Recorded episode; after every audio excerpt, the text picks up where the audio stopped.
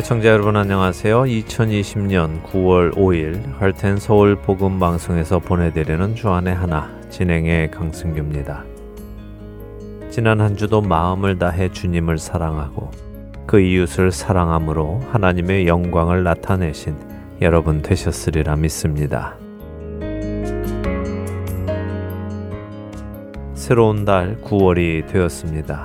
2020년은 코로나 바이러스로 인하여 인류의 큰 변화가 왔습니다. 할 수 없는 일들도 많아지고 해야 하는 일들도 또 많아졌지요. 계획했던 일들을 포기하거나 연기해야 하기도 하고 그 방법을 바꾸기도 해야 합니다.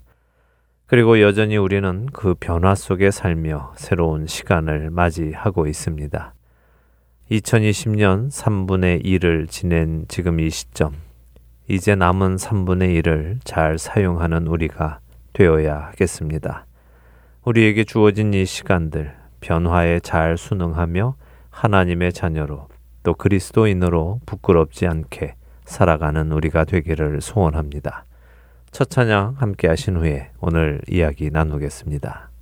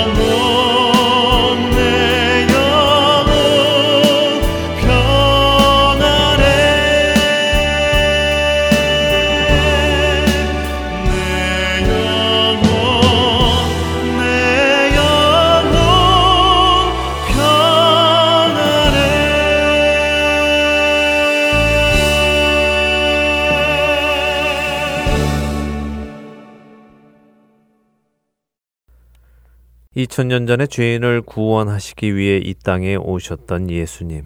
그 예수님께서 십자가에 달리시던 날을 기억하십니까? 아무 죄도 없으신 예수님은 대제사장들과 장로들 그리고 바리새인들의 미움을 받아 공회에 넘겨지셨고 결국 이방인인 로마의 총독 빌라도에게까지 넘김을 받으셨지요. 예수님을 빌라도에게 넘긴 대제사장들과 장로들은 예수님을 죽여달라고 요구했습니다. 그런 그들의 요구에 빌라도 총독은 예수님을 신문한 뒤 예수님께는 사형을 받을 만한 죄를 지은 것이 없음을 알게 됩니다. 그래서 빌라도는 유대 백성들에게 예수는 죄가 없다라고 말하지요. 그런 빌라도의 말에 유대 백성들은 더욱 강하게 말하며 예수를 처단하라고 요구했습니다. 예수님이 갈릴리 사람인 것을 알게 된 빌라도는 갈릴리를 관할하는 헤롯에게 예수님을 보내지만 헤롯 역시 예수님에게서 죄를 찾지는 못했고 예수님을 업신여기어 희롱하고 빛난 옷을 입혀 빌라도에게 도로 보냈다고 누가복음 23장 11절은 기록합니다. 결국 빌라도는 백성들을 향해 누가복음 23장 14절에서 16절에 이렇게 이야기합니다. 이르되 너희가 이 사람이 백성을 미혹하는 자라 하여 내게 끌고 왔도다. 보라 내가 너희 앞에서 신문하였으되 너희가 고발하는 일에 대하여 이 사람에게서 죄를 찾지 못하였고 헤롯이 또한 그렇게 하여 그를 우리에게 도로 보내었도다. 보라 그가 행한 일에는 죽일 일이 없느니라. 그러므로 때려서 놓겠노라. 빌라도는 예수님을 채찍에 맞도록 내어주었습니다.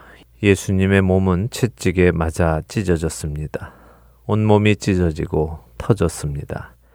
이처럼 예수님께서 처참히 피를 흘리고 계심에도 불구하고 백성들은 계속해서 예수님을 죽여 달라고 요구했습니다.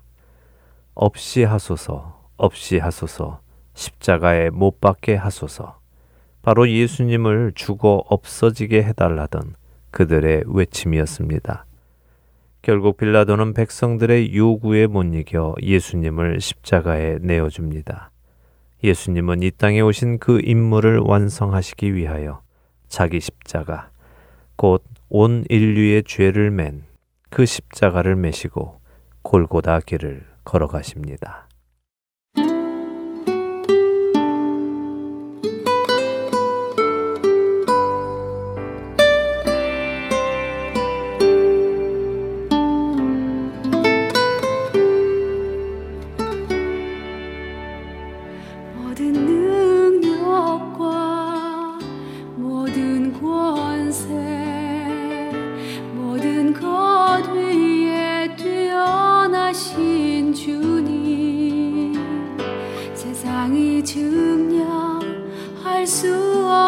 去安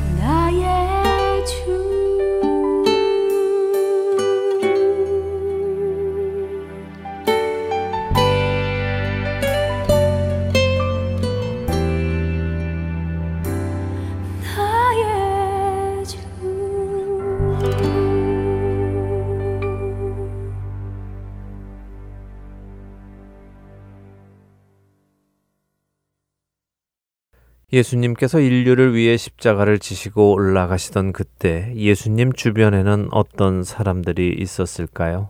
누가복음 23장 27절에는 이런 사람들이 나옵니다.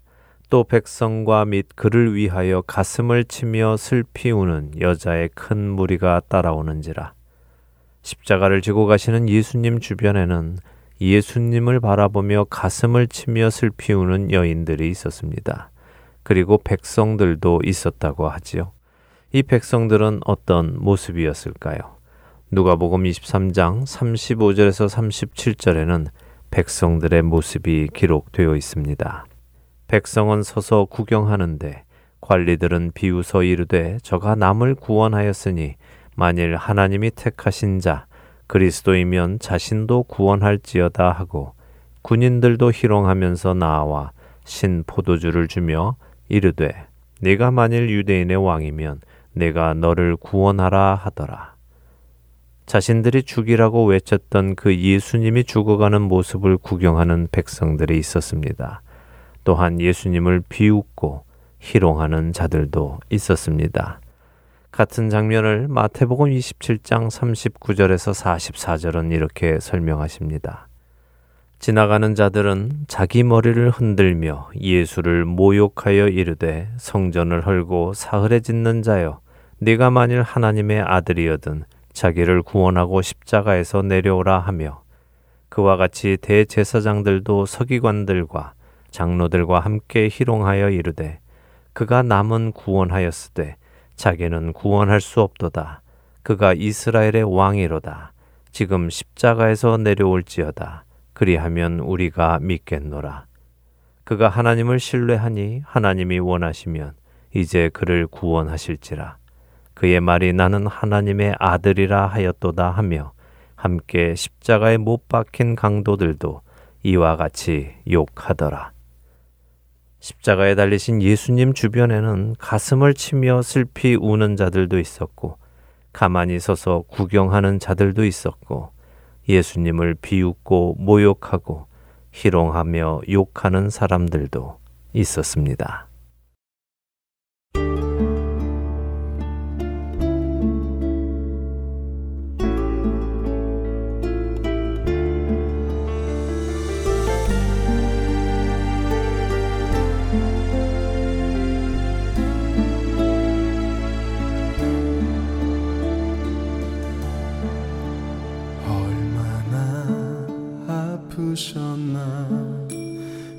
못 박힌 그 손과 발죄 없이 십자가에 달리신 주 예수님 하늘도 산과 들도 조목들도 다 울고 해조차 빛을 잃고 캄캄하게 되었네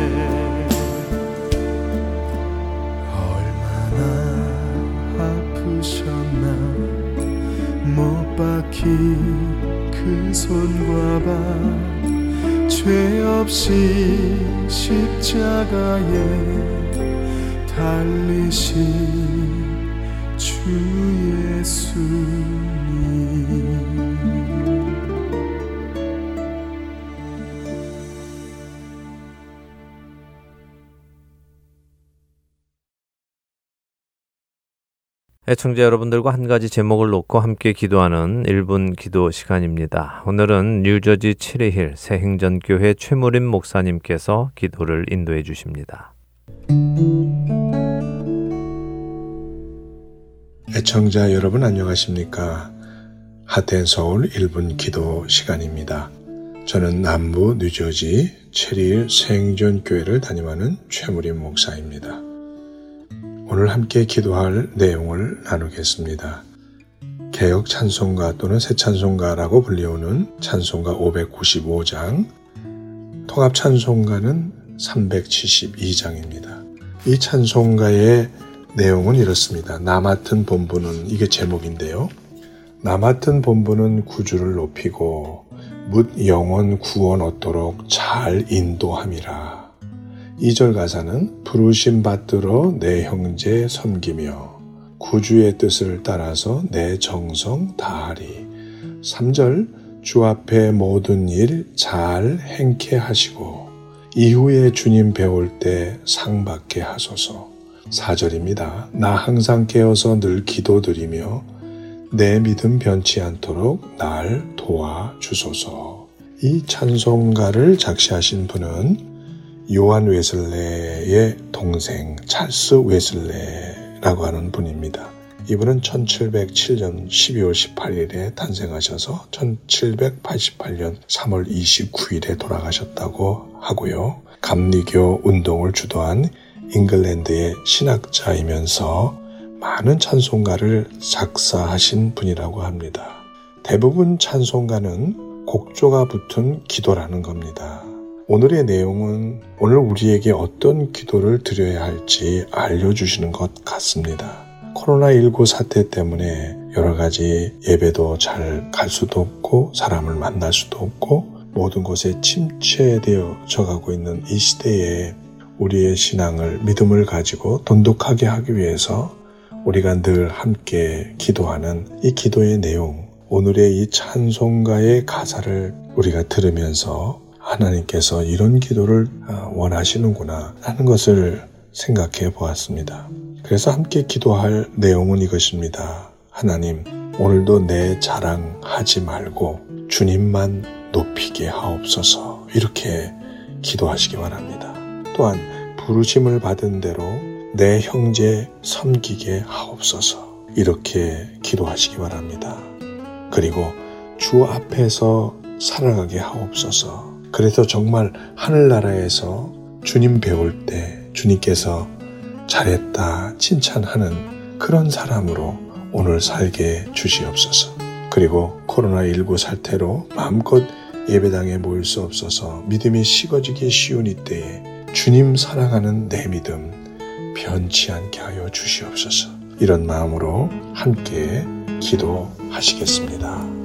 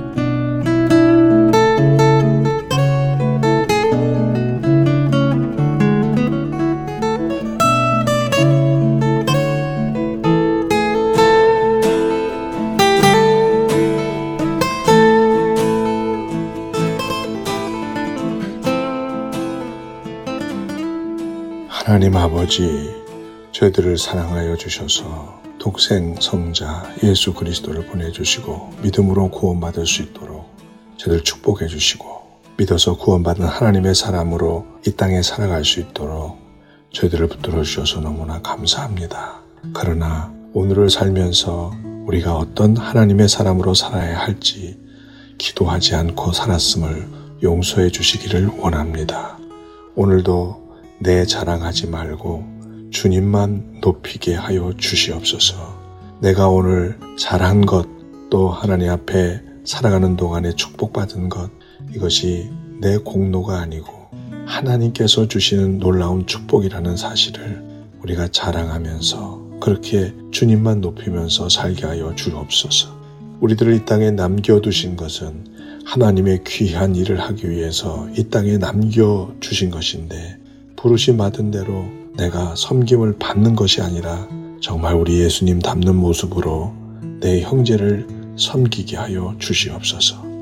그리고 오늘도 살아가는 동안에 주 앞에서 살아가게 하여 주시옵소서. 그래서 하늘나라 가서 주님 앞에 섰을 때 부끄럼 당하지 않고 주님 앞에서 칭찬받는 그러한 성도가 되게 하여 주옵소서. 코로나19 사태로 마음껏 예배당에 모일 수 없어서 우리가 믿음이 식어지기 쉬운 이때입니다. 주님, 주님 사랑하는 믿음 변치 않도록 하나님께서 인도해 주시고 붙들어 주시옵소서. 이 모든 말씀 우리 주 예수님의 이름으로 간절히 기도합나이다. 아멘.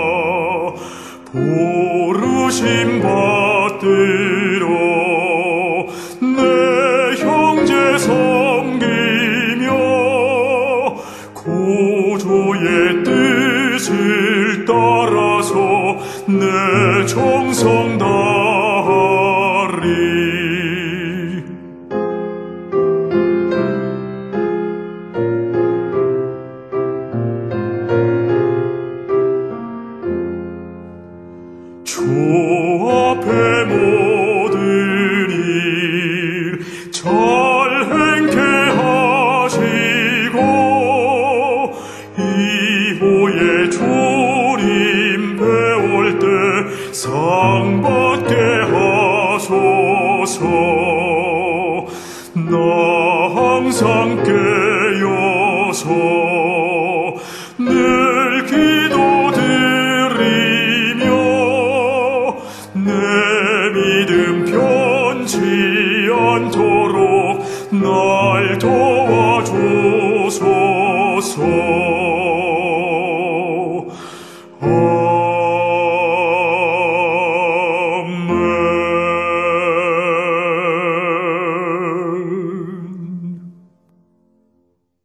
할텐솔 복음 방송은 인터넷 www.hartensoul.org를 통해 매주 토요일 4시간의 한국어와 2시간의 영어, 1시간의 일본어로 복음을 전하는 선교 회입니다.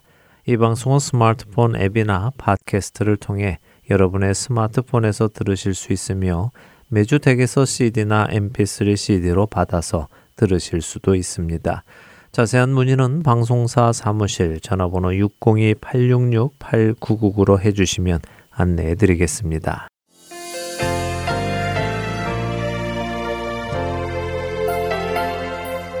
안녕하세요. 최충인 사모입니다. 믿지 않는 자에게 복음을 믿는 자에게는 영적 성장을 위하여 매주 예수 그리스도의 복음을 CD에 담아 전하는 하텐서울 복음 방송 이 귀한 사역에 여러분의 동역이 필요합니다. 사역자들을 위한 기도와 CD 제작과 우편 배달을 위한 후원, 그리고 방송으로 CD 배치로 여러분들의 동역의 손길이 필요합니다. 영혼을 살리고 세우는 이 귀한 사역을 함께 해주세요. 믿진 않은 자에게는 복음을 믿는 자에게는 영적 성자율 여기는 하여튼 서울 복음 방송입니다.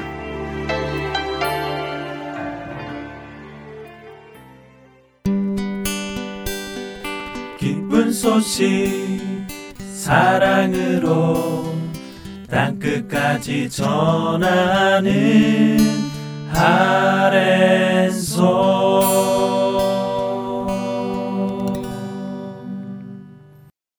계속해서 함께 읽는 계시록으로 이어드립니다.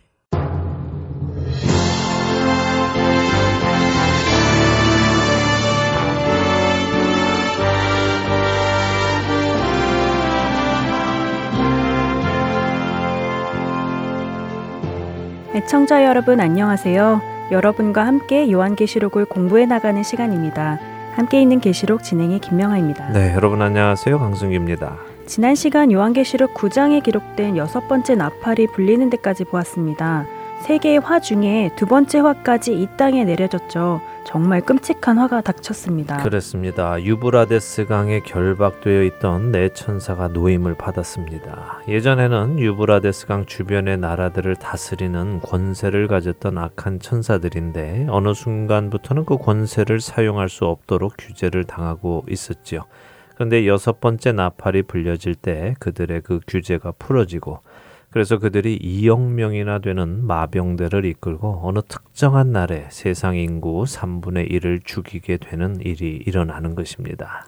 그 유브라데스 강을 중심으로 다스리던 악한 천사들이 다니엘서에 기록된 바벨론, 메도 페르시아, 그리스, 그리고 로마를 다스리던 악한 천사들이라고 하셨어요. 네, 그렇게 보는 것이 성경적으로 보입니다. 이 이야기는 나중에 우리가 요한계시록 13장을 볼 때 더 자세히 다루도록 하겠습니다. 그때까지 기다려 주시면 좋겠습니다. 자, 세상 인구 3분의 1이 죽는 끔찍한 일이 벌어집니다. 이렇게 세상에 재앙을 허락하시는 하나님의 목적은 무엇이라고 말씀드렸습니까? 사람들이 깨닫고 회개하고 돌아오기를 기다리시는 것이라고 하셨죠. 네. 그것이 나팔절 기간 동안 일어나는 일이기도 하고요. 맞습니다. 하나님께서는 어려운 고난과 환난을 허락하시며 믿음이 없는 자들을 돌이키게 하시고요. 믿음이 있는 사람들은 그 믿음이 더욱 확고하게 하시는 분이십니다. 분명 이런 환난 속에서 그런 일들이 있을 것입니다. 그러나 죽지 않고 살아남은 사람들 중에는 여전히 자신들의 죄를 회개하지 않고 여전히 다른 신들을 섬기며 그 신들에게 자신들을 보호해 달라고 하기도 할 것입니다. 이런 모습이 구장 마지막에 적혀 있었습니다. 자, 이런 사람들에게는 어떤 일이 일어날까요? 하나님께서는 마지막까지 기회를 주셨습니다. 그래도 자신들의 죄를 회개하지 않고 여전히 다른 신을 섬깁니다. 결국 스스로 멸망으로 들어가는 것이군요. 그렇죠. 자, 이제 마지막 나팔, 일곱 번째 나팔이 불릴 것입니다. 나팔절에 마지막 나팔이 불리면 모든 것이 멈추고 이제 막을 내리고 심판으로 들어간다고 말씀을 드렸죠. 정말 안타까운 일이 일어나는 것입니다. 자, 예수님께서는 그 모습을 사도 요한에게 어떻게 계시해 주셨는지 이제부터 살펴보겠습니다. 오늘 요한계시록 10장으로 넘어갑니다. 10장 전체를 읽겠습니다. 1절에서 11절까지입니다. 읽고 이야기 나누도록 하지요. 네, 함께 읽겠습니다. 요한계시록 10장 1절에서 11절입니다. 내가 또 보니 힘센 다른 천사가 구름을 입고 하늘에서 내려오는데 그 머리 위에 무지개가 있고 그 얼굴은 해 같고 그 발은 불기둥 같으며 그 손에는 펴 놓인 작은 두루마리를 들고 그 오른발은 바다를 밟고 왼발은 땅을 밟고 사자가 부르짖는 것 같이 큰 소리로 외치니 그가 외칠 때에 일곱 우레가 그 소리를 내어 말하더라. 일곱 우레가 말을 할 때에 내가 기록하려고 하다가 곧 들으니 하늘에서 소리가 나서 말하기를 일곱 우레가 말한 것을 임봉하고 기록하지 말라 하더라. 내가 본 바 바다와 땅을 밟고 서 있는 천사가 하늘을 향하여 오른손을 들고 세세토록 살아계시니 곧 하늘과 그 가운데에 있는 물건이며 땅과 그 가운데에 있는 물건이며 바다와 그 가운데에 있는 물건을 창조하신 이를 가리켜 맹세하여 이르되 지체하지 아니하리니 일곱째 천사가 소리내는 날 그의 나팔을 불려고 할때 하나님이 그의 종 선지자들에게 전하신 복음과 같이 하나님의 그 비밀이 이루어지리라 하더라. 하늘에서 나서 내게 들리던 음성이 또 내게 말하여 이르되 내가 가서 바다와 땅을 밟고 서 있는 천사의 손에 펴 놓인 두루마리를 가지라 하기로 내가 천사에게 나아가 작은 두루마리를 달라 한즉 천사가 이르되 갖다 먹어버리라 내 배에는 쓰나 내 입에는 꿀같이 달리라 하거늘 내가 천사의 손에서 작은 두루마리를 갖다 먹어버리니 내 입에는 꿀같이 다나 먹은 후에 내 배에서는 쓰게 되더라. 그가 내게 말하기를 내가 많은 백성과 나라와 방언과 임금에게 다시 예언하여야 하리라 하더라. 네.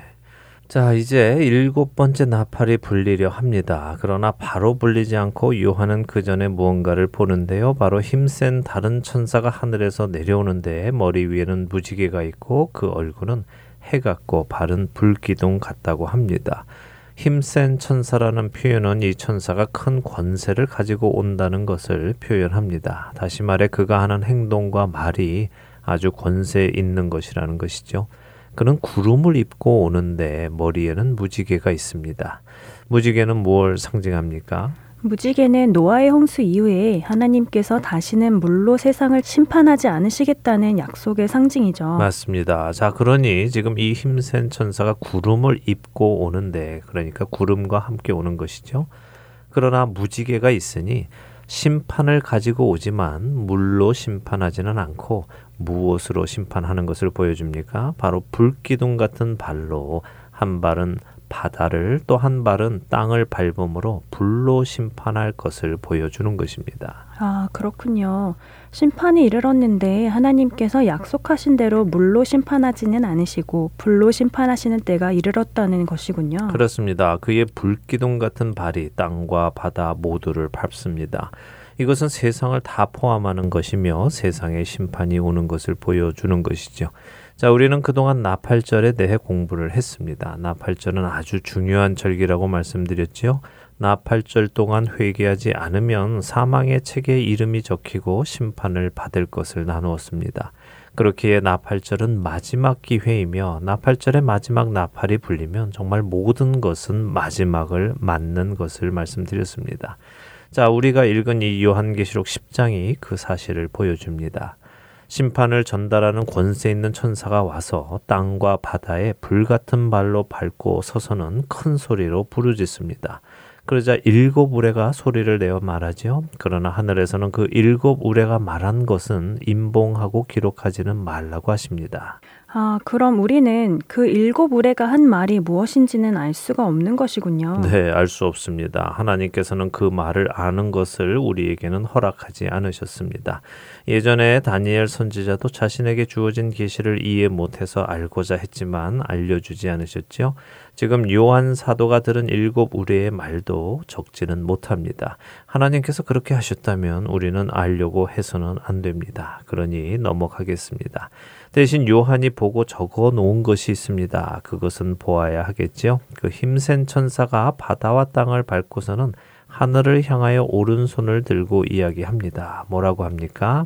세세토록 살아계신 이 곧 하늘과 그 가운데에 있는 물건이며 땅과 그 가운데에 있는 물건이며 바다와 그 가운데 있는 물건을 창조하신 이를 가리켜 맹세하여 이르되 지체하지 아니하리니 일곱째 천사가 소리내는 날 그의 나팔을 불려고 할 때에 하나님이 그의 종 선지자들에게 전하신 복음과 같이 하나님의 그 비밀이 이루어지리라 하더라라고 하시네요. 네, 그렇습니다. 그렇게 수천 년간 경고해 오셨던 심판 그 심판이 드디어 일곱 번째 나팔 소리가 불려지며 시작된다고 하시는 것입니다.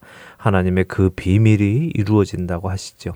세상에는 지금까지 일어났던 일과는 상대도 안 되는 정말 무서운 일, 두려운 일이 일어나려 하는 것입니다. 그동안 비슷한 샘플이 수없이 일어나서 사람들을 놀라게 하고 두렵게 했지만 이제부터 일어나는 그 일과는 비교할 수도 없는 약한 일들이었습니다. 그 두려운 일이 일어날 것을 천사는 경고하는 것입니다. 그리고는 하늘에서 요한에게 말씀하십니다. 천사의 손에 있는 그 작은 두루마리를 가지라고요. 그러자 힘센 천사는 요한에게 그 책을 가져다 먹으라고 합니다. 그 책이 배에는 쓰지만 입에는 꿀같이 달 것이라고 하지요. 그래서 요한이 먹습니다. 그랬더니 어떻습니까? 천사의 말 그대로 입에는 꿀같이 달았는데 배에서는 썼다고 하네요. 네. 이게 무슨 의미죠? 네, 언뜻 이해가 잘 안 되죠. 예.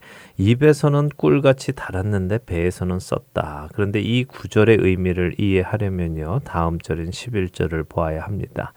11절에는 다시 음성이 들리는데 요한이 많은 백성과 나라와 방언과 임금에게 다시 예언해야 한다고 하시죠.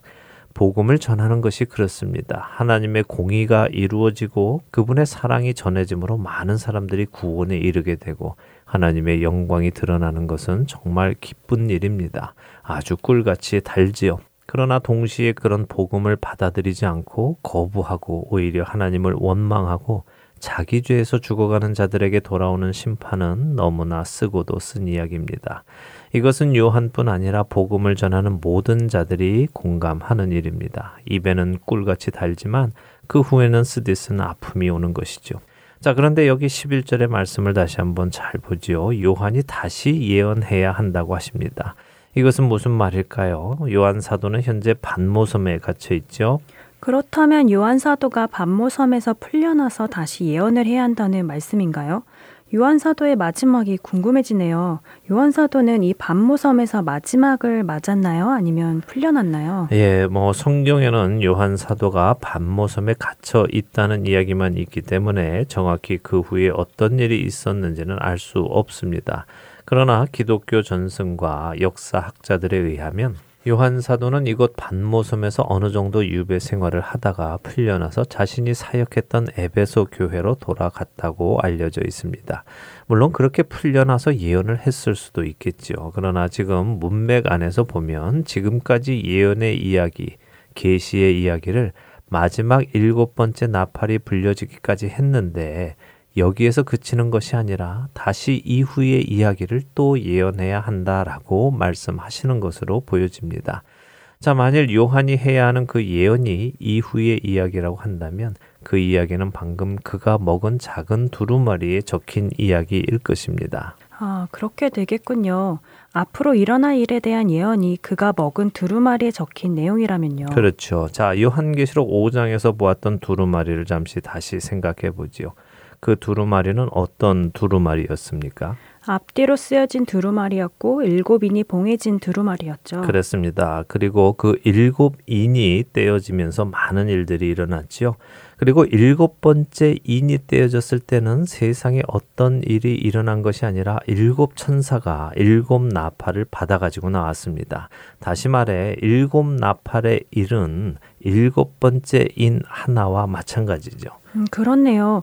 일곱 번째 인이 떼어지고 일어난 일이니까 많은 일이 있었어도 결국에는 일곱 번째 인 안에 포함된 것이겠네요. 그렇죠. 그래서 이제 5장에서 보았던 두루마리의 일이 다 끝이 난 것입니다.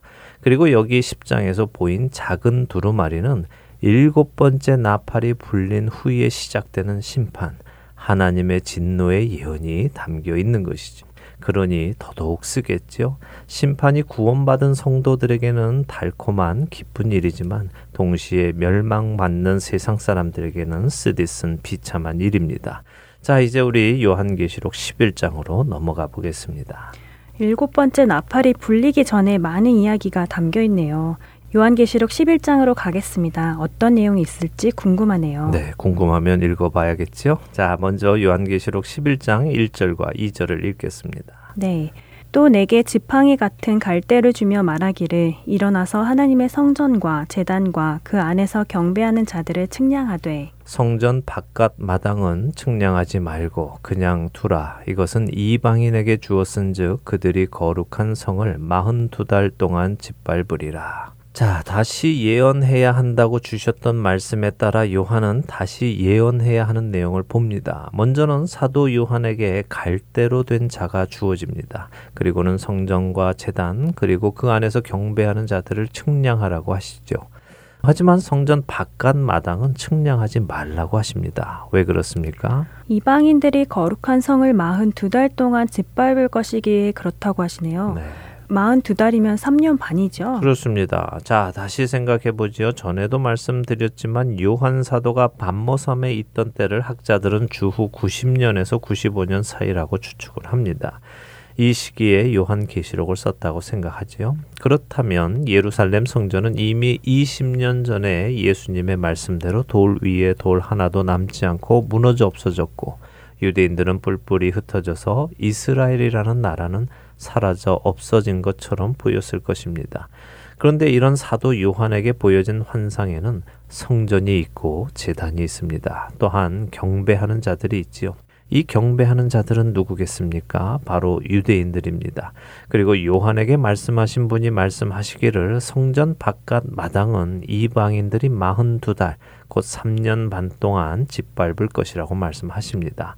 다시 다니엘의 예언으로 돌아가야 하겠죠.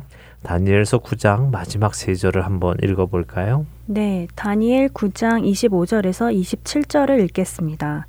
그러므로 너는 깨달아 알지니라 예루살렘을 중건하라는 영이 날 때부터 기름 부음을 받은 자 곧 왕이 일어나기까지 일곱 이래와 예순두 이래가 지날 것이요 그 곤란한 동안에 성이 중건되어 광장과 거리가 세워질 것이며 예순두 이래 후에 기름 부음을 받은 자가 끊어져 없어질 것이며 장차 한 왕의 백성이 와서 그 성읍과 성소를 무너뜨리려니와 그의 마지막은 홍수의 휩쓸림 같을 것이며 또 끝까지 전쟁이 있으리니 황폐할 것이 작정되었느니라. 그가 장차 많은 사람들과 더불어 한 이래 동안의 언약을 굳게 맺고 그가 그 이래의 절반에 제사와 예물을 금지할 것이며 또 포악하여 가증한 것이 날개를 의지하여 설 것이며 또 이미 정한 종말까지 진노가 황폐하게 하는 자에게 쏟아지리라 하였느니라 하니라. 네, 자 전에 여러 번 설명드렸던 71회에 관한 예언입니다. 다니엘에게 주어진 예언은 7일에 그러니까 49년과 62일에 곧 434년 합치면 483년인데요. 이 기간 동안 성전이 다시 세워지고 기름 부음을 받은 자, 다시 말해 메시아께서 오셨다가 끊어져 없어질 것이며 장차 한 왕의 백성이 그 성읍과 성소를 무너뜨릴 것이라고 되어 있습니다. 그리고 실제로 그렇게 말씀대로 되었지요. 하지만 마지막 남은 한 이레 곧 7년은 잠시 멈추었다가 이방인의 충만한 수가 돌아온 후에 다시 카운트다운이 시작된다고 말씀드렸습니다.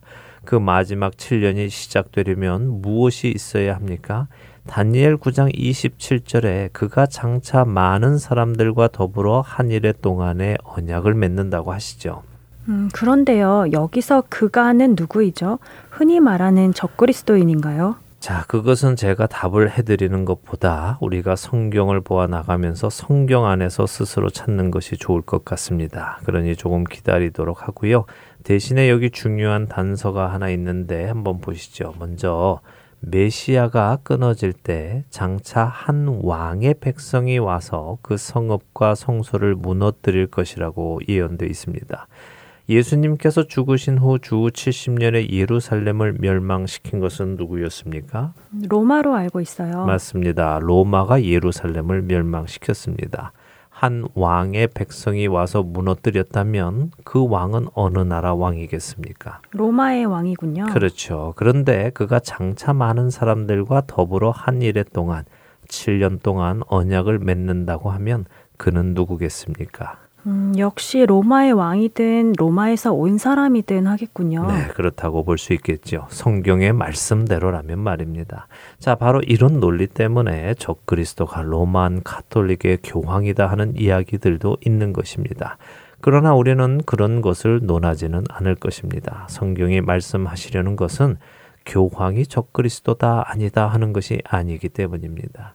우리는 늘 성경이 말씀하시려는 것을 들으려 해야 합니다. 성경이 다니엘서이든 요한계시록이든 말씀하시려는 것은 예루살렘에 다시 성전이 세워지고 그곳에 유대인들이 있을 것이며 어느 누군가가 그 유대인들과 7년이라는 언약을 맺을 것인데 앞에 3년 반은 성전에서 예배도 드리고 절기도 지키게 해줄 것이지만 후반의 3년 반에는 그 언약을 깨고 못 지키게 하고 박해할 것이다. 그러나 그럼에도 불구하고 하나님께서는 약속의 유대인들을 구원하실 것이다 하고 말씀하고 계시는 것입니다. 자, 사도 요한에게 요한계시록 11장에서 주어진 계시는 다니엘에게 주어졌던 그 계시가 다시 주어지는 것입니다. 하나님의 예언은 반드시 이루어진다는 것을 다시 확인시켜 주시는 것이군요. 물론이죠. 멸망이 가까우면 가까울수록 하나님의 약속은 더욱 빛을 발할 것입니다. 자, 이제 여기서 우리는 몇 가지를 정리할 수 있습니다. 먼저는 성경의 예언대로라면 예루살렘에 다시 성전이 세워지고 누군가가 유대인들에게 그 성전에서 절기도 지키게 하고 예배도 다시 드릴 수 있게 해주겠다고 약속을 한다면 그때가 이제 마지막 남은 70일의 한 일에 곧 7년의 시작이라는 것을 알 수 있겠지요. 그러나 이것이 예수님께서 언제 오신다는 말은 아니라는 것을 분명하게 기억하시기 바랍니다. 예수님께서 친히 말씀하셨습니다. 때와 시기는 아버지께서 자기의 권한에 두셨으니 천사도 또 아들도 모른다고 하셨습니다. 그러니 예수님의 다시 오시는 날을 말씀하시는 것이 아님을 분명히 기억하시기 바랍니다. 하지만 그 마지막 한 일의 시작은 우리가 알 수 있습니다. 왜냐하면 성경이 그것을 알게 해주셨기 때문입니다. 비밀을 우리가 캐내는 것이 아니라요. 그러니까 성경이 알려주시는 것은 알아야 하고 모르게 하시는 것은 모르게 있어야 한다는 말씀이군요. 그렇습니다. 성경이 가는 곳까지 가고 성경이 멈추는 곳에서 멈추어야 합니다. 자, 그래서 예루살렘의 성전이 세워지고 누군가 유대인들과 언약을 맺으면 마지막 한 일의 시작임을 우리는 알 수 있습니다. 그리고 또 한 가지 알 수 있는 것은 요한계시록 11장에서 3년 반이 남은 것을 말씀하신다는 것을 볼 때에 여섯 번째 나팔까지는 이전에 그 일이 일어났다는 것이죠. 아, 그렇군요. 일곱인이 떼어지고 여섯 나팔이 부러지는 것은 남은 7년 중 앞에 3년 반을 포함한 시간 속에 일어나는 것이군요. 네. 그렇다면 예루살렘의 성전이 세워지고 그 누군가와 유대인들이 언약을 맺을 때는 여러 환난이 일어나고 있을 때이겠네요. 그렇죠. 성경대로 이해하면 그렇습니다. 자, 여기까지 이렇게 정리하고 나서 우리 다음 시간에는 이 남은 3년 반 동안 하나님께서는 또 어떤 은혜를 베푸시는지 보도록 하겠습니다. 요한계시록을 이렇게 읽다 보니까요. 네. 요한계시록은 무서운 책이 아니라 하나님의 은혜가 담긴 책이라는 생각이 자꾸 들어요. 네. 심판이 있기 전까지 계속해서 사람들에게 기회를 주시는 하나님을 보며 하나님은 정말 오래 참으시고 노하기를 더디하시는 분이라는 것을 확인하게 됩니다. 네. 부디 그 하나님의 은혜가 모든 이들에게 전달되기를 원합니다. 아멘. 또 그 일에 우리 모두가 쓰임 받아야 하겠죠. 그렇게 되시는 여러분 되시기 바라면서요. 오늘 함께 읽는 계시록 마치도록 하겠습니다. 저희는 다음 주에 다시 찾아뵙겠습니다. 안녕히 계십시오. 안녕히 계세요.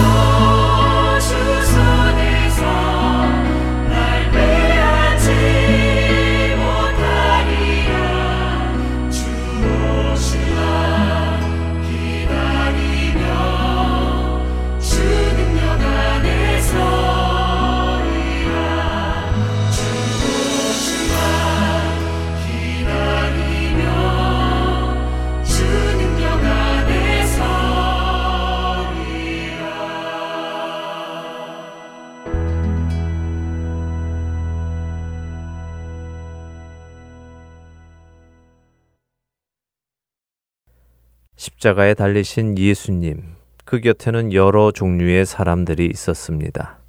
슬피 우는 사람, 구경하는 사람, 희롱하는 사람, 비웃는 사람, 모욕하는 사람, 욕하는 사람들이 있었지요. 그런데 여기 이 사람들 중 희롱하고 비웃고 모욕하고 욕하던 사람들, 그리고 구경하던 사람들, 그 사람들에게 놀라운 변화가 생긴 것을 기억하십니까? 십자가에 달려 예수님께서 죽으신 지 불과 50일이 지난 그날, 이 사람들 중 어떤 사람들에게는 놀라운 변화가 찾아옵니다. 사도행전 2장에는 오순절에 예수님께서 약속하신 성령님께서 강림하시는 것이 기록되어 있습니다. 예수님의 제자들이 약속된 성령을 받자 그들은 여러 가지 언어로 하나님의 비밀, 곧 복음의 비밀을 외치기 시작했습니다. 이에 백성들은 놀라며 당황하였다고 사도행전 2장 12절은 말씀하시지요. 그러나 13절에 보면 어떤 이들은 또 조롱하여 이르되 그들이 새 술에 취하였다고 하기도 합니다. 그런 그들을 향해 베드로 사도가 담대히 일어나 말씀을 전합니다.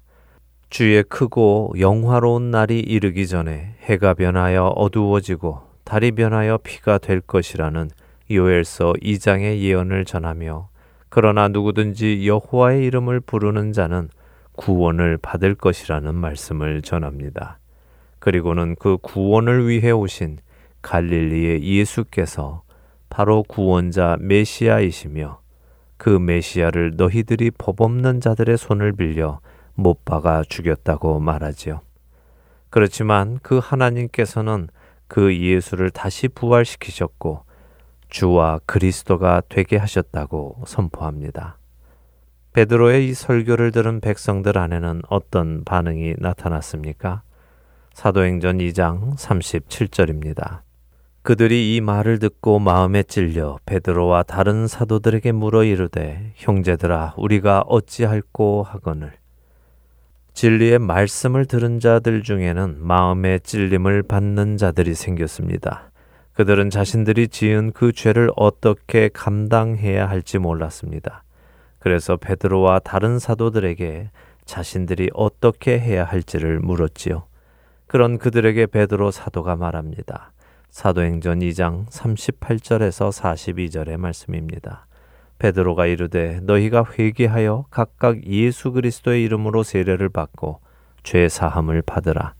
그리하면 성령의 선물을 받으리니 이 약속은 너희와 너희 자녀와 모든 먼데 사람 곧 주 우리 하나님이 얼마든지 부르시는 자들에게 하신 것이라 하고 또 여러 말로 확증하며 권하여 이르되 너희가 이 패역한 세대에서 구원을 받으라 하니 그 말을 받은 사람들은 세례를 받음에 이날에 신도의 수가 삼천이나 더하더라. 그들이 사도의 가르침을 받아 서로 교제하고 떡을 떼며 오로지 기도하기를 힘쓰니라. 불과 50일 전 예수님을 십자가에 못 박아 죽이라고 외쳤던 자들, 없이 하소서, 없이 하소서 소리 질렀던 자들, 십자가에 달리신 예수님을 보며 비웃던 자들, 희롱하던 자들, 모욕하고 욕하던 자들 중 어떤 사람들은 자신들의 죄를 회개하고 자신들이 죽음에 내어 주었던 그 예수님을 그리스도로 받아들였습니다. 그들의 삶이 변화된 것입니다. 그들은 세례를 받고 사도의 가르침을 받아 서로 교제하고 떡을 떼며 오로지 기도하기를 힘썼습니다. 사랑하는 할텐 서울 복음 방송의 청자 여러분, 요즘 한국에서는 교회를 향한 또 그리스도인들을 향한 조롱과 비웃음, 모욕적인 언사와 욕이 난무하기 시작합니다. 그리고 앞으로 이러한 일들은 더욱 많이, 자주, 심하게 일어날 것입니다. 이런 대우를 받는 것이 마음이 상하고 힘들고 억울하고 때로는 분노가 일어나기도 합니다. 그러나 우리 주 예수 그리스도께서는 죄를 범하지 아니하시고도 욕을 당하시되 맞대어 욕하지 아니하시고 고난을 당하시되 위협하지 아니하시고 오직 공의로 심판하시는 이에게 부탁하시며 친히 나무에 달려 그 몸으로 우리의 죄를 담당하셨습니다. 그리고 그렇게 하심으로 길을 잃었던 양들이 목자와 감독 되신 하나님께 돌아오게 되었지요. 우리가 할 일은 세상을 향해 맞대어 욕하거나 그들에게 위협을 가하거나 하는 것이 아닙니다. 우리의 본이 되신 예수님을 따라 진리의 말씀만을 세상에 전하는 것입니다. 그렇게 될 때 예수님의 십자가 앞에서 비웃고 조롱하고 모욕하고 욕하던 자들 중에 하나님께로 돌아온 자들이 생긴 것처럼 우리를 통하여 이 시대의 그리스도를 비웃고 조롱하고 모욕하고 욕하는 자들이 예수님 앞으로 나오는 귀한 역사가 있을 것입니다. 그 일에 쓰임 받기에 부족함이 없는 저와 애청자 여러분이 되시기를 간절히 소망하며 오늘 주안의 하나 여기에서 마치도록 하겠습니다. 함께 해주신 여러분들께 감사드리고요. 저는 다음 주 이 시간 다시 찾아뵙겠습니다. 지금까지 구성과 진행의 강승규였습니다. 애청자 여러분, 안녕히 계십시오.